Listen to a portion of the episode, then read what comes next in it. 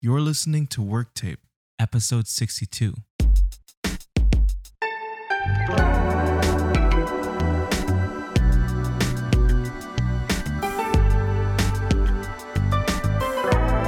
Hello, everybody. Welcome to the Work Tape Podcast. It's Kevin and Isaac back at the Command Center. Hey, I'm back. Yes, you are back. you are very much back. How how was your week? It was very hectic, but I think I did pretty well. You're in education, obviously. Yeah, I was in the library trying to catch up on some work. Yeah, I have a lot of catching up to do. My phone got smashed over the weekend Oh, dang, that sucks. by myself. Phew, that's always worse. Yeah, so thankfully it wasn't as expensive as it could have been. Yeah, All right. but um, something else got ruined. Oh, what what happened? 40, 40 years ago. Mm. Yeah, uh, disco. Ah, okay, okay. How do you There like we that go. segue? oh yeah, there we go. Yeah, so uh, walk us through that because you know I have a lot to say about that as well. All right. So I had mentioned that there was an over commercialization of disco in the late 70s, and people got so fed up with it to the point where they went out and gathered to one spot, tossed in their records, and just broke them, stomped on them, set them on fire, whatever. You know, they were fed up with it. And uh, that was the day that disco died, quote unquote mid 1979, I believe. Yeah, right. That was uh, Yeah. off the wall and risque by Chic. So yeah, I think disco by that point had already, you know, it reached its peak. It did. It was everywhere, even like disco remixes of previous songs. You know, disco turned into. I feel like disco evolved but devolved into a remix genre. Yeah. That takes me off. it just takes me off. Like when you listen to classic disco, you- okay, so what happened to disco, and people will hate me for this, they will destroy me for this, and I do not care. I think what happened with disco is the same thing that happened with country. I think it was a lot more authentic, it was more genuine. Mhm. Disco, for sure, has kind of always been a, a highly commercialized genre. It really was. It was. I mean, disco is very synonymous with hits. Mhm. And it was like that during the 70s and it kind of continued through the 80s like that. But no, like disco hits, like you always hear about disco hits. Like it's almost like disco songs were bred to be a hit. Yeah. But something about it worked. It was very commercialized because they figured out the formula. Yeah, there was a formula. It actually really was. I mean, I think disco was the second iteration of pop. Okay. If you took, okay, l- let me stop for a second. I believe this is more theoretical than anything, like pretty much everything on this podcast. I mean, I still do my research, but I feel like I have a position where I can give my educated opinion, so to Okay. speak. I believe the earlier, like probably early pop, I would consider was like maybe Perry Como and Frank Sinatra, but I don't want to think about that too much. I Okay. think the true pop genre when it first started was doo wop. I believe that was Yeah. like true pop Okay. Yeah. I, I, I can get behind that. like uh what was it hey na, dee, na, my boyfriend's back that huh. one Okay. the doo-wop you know 50s that to me is classic pop Right. or uh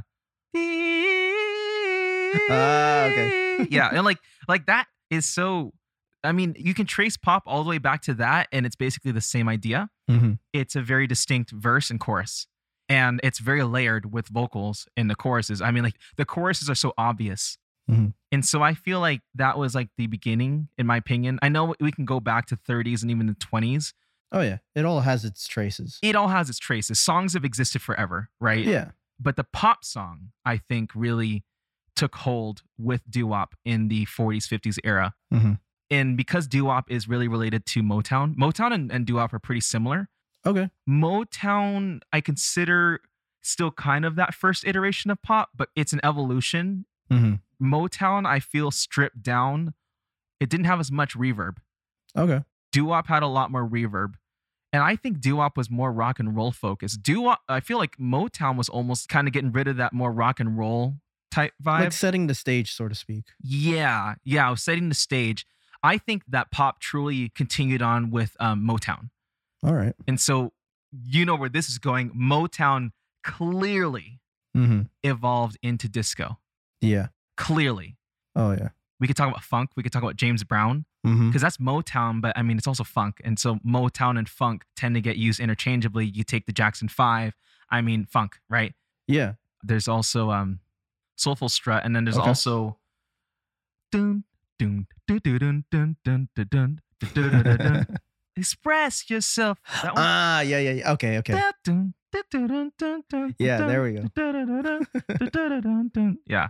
I mean, disco came from that type stuff, from funk, from Motown. It was a more simplified format and it was a more straightforward format, hence being the poppier or the poppiest iteration of that. Yeah, I can agree. And so it evolved into what I would say classic pop. It evolved into what we got with Michael Jackson, what we got with Chic, Mm-hmm. average white band. Yeah. The, you know, the Commodores and Right. Yeah, and I think what survives more than like if we're you know circled things back to disco again, I think what survives most about it to today's time is more of like the instrumentation, the vibes that the instruments create now. Because a lot of those influences, I mean, they say that disco died, but it didn't really die. no, it didn't die. it came back in a different form. Yes. Yes, it did. It definitely. It did not die. No, it didn't. It didn't No. die, but it definitely stopped evolving. Yeah. I mean, it, it, it stopped evolving stylistically and it started evolving more with like culture. Disco as we knew it, at least. Sure. I agree with that. Yeah, as we knew it, it stopped. But its influences kind of carried on to other genres as well. There was, you know, like the house genre that was emerging at the time. You're correct. Yes, that is true. hmm Like the Chicago scene. Yeah, some of the UK stuff also, they took a lot of our ideas with that as well. And that kind of goes back into the whole drum and bass I talked about. I don't know how long ago now, but back to the uh, disco stuff. Um, e- even some of the vibes even survive in future funk now. Like if anybody's familiar with some of the vaporwave genres or subgenres, I do know of Vaporwave, and I kind of always complained that I felt it was too derivative, yeah, but it's actually pretty good. I can't hate on it. the early days that's kind of the point it was derivative it was Okay. basically taking existing pieces stretching them warping them whatever destroying the very foundation of it and turning it into something else So the fault of it wasn't the genre. It was more that I had this individual who like was trying to hype it up and like, oh, it's something new. And I think that's what rubbed me the wrong way. And I know you're not telling me it's something new. Yeah. But to those people who were like, oh, this is something new, I was like, this is not new. yeah i have to agree with that it's definitely not new But it's cool. It is cool.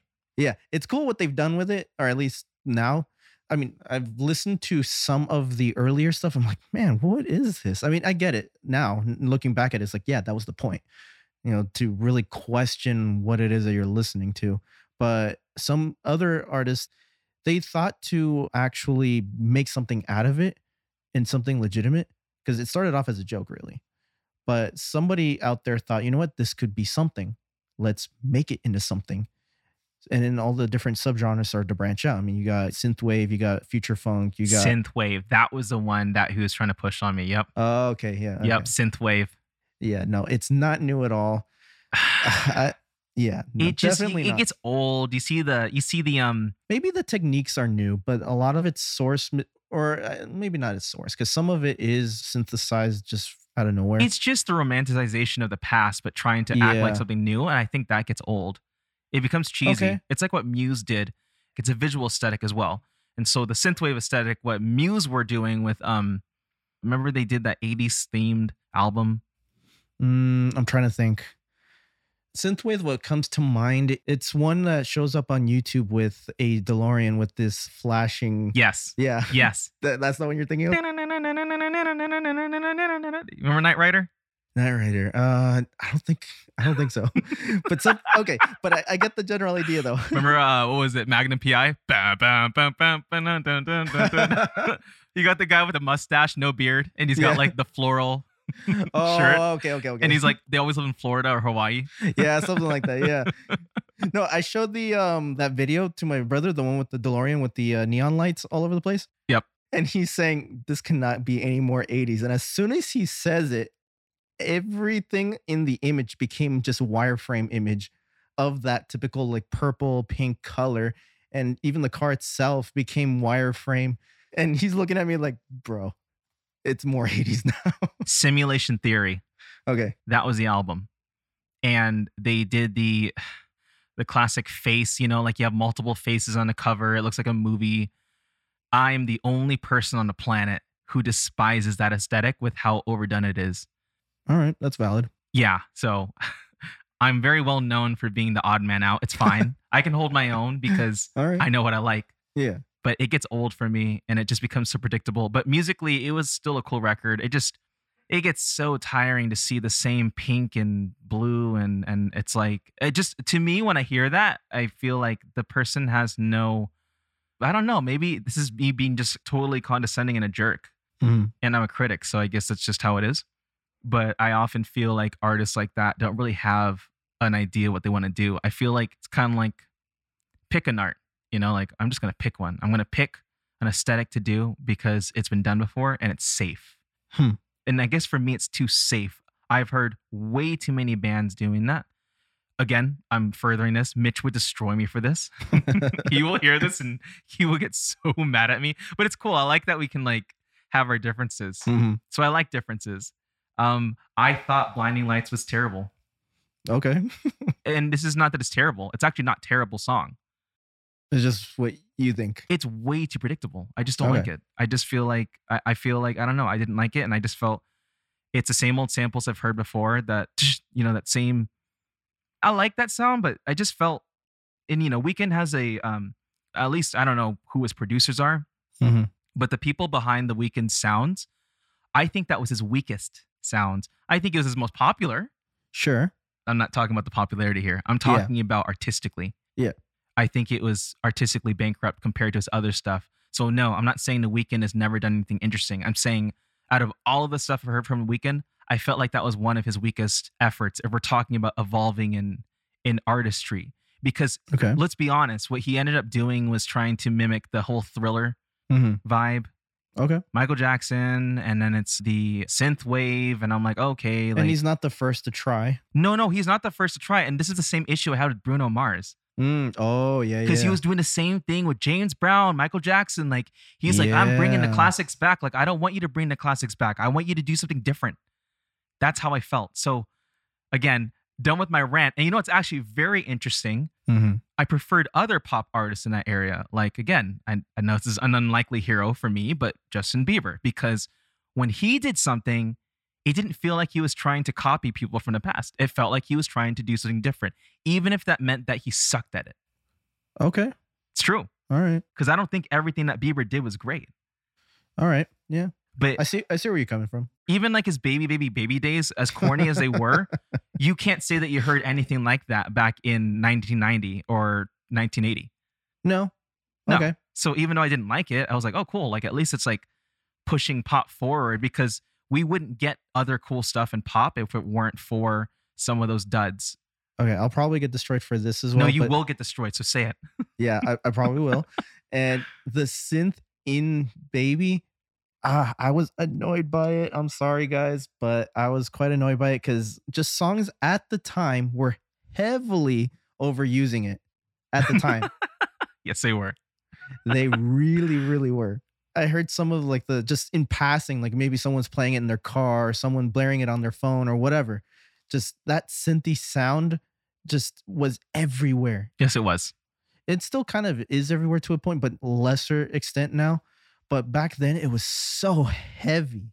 It was heavy and T Pain and Lil Jon were everywhere. Yes. Looking into your door room like, yeah. Like it was just like it's like, bro, could you like leave? Okay. Like, you know, like every- right? I know, like I'm Dave Chappelling it because who hasn't done that? Who hasn't had fun with that? But um, that was a, a weird. Oh my gosh, those synths were weird. The late aught synths were weird. they were. Like, oh, that was everywhere. Yeah, like I'm thinking of Need for Speed Underground now. so so we tend to segue and you know we always do that but um back to what happened with the 80s in fact i think this was fine i actually we're gonna prolong it i think it was good that we gave it an introduction to disco like we literally gave an introduction to disco like classic disco Mhm. and totally segue which is fine so let's go more into that the next episode kevin thanks for being here and yeah i'll see you next week as always, good to be back, and I'll see you guys in the next one. You guys tune in next time on the Work Tape Podcast. Thank you for your listens, and we will be with you shortly. Peace.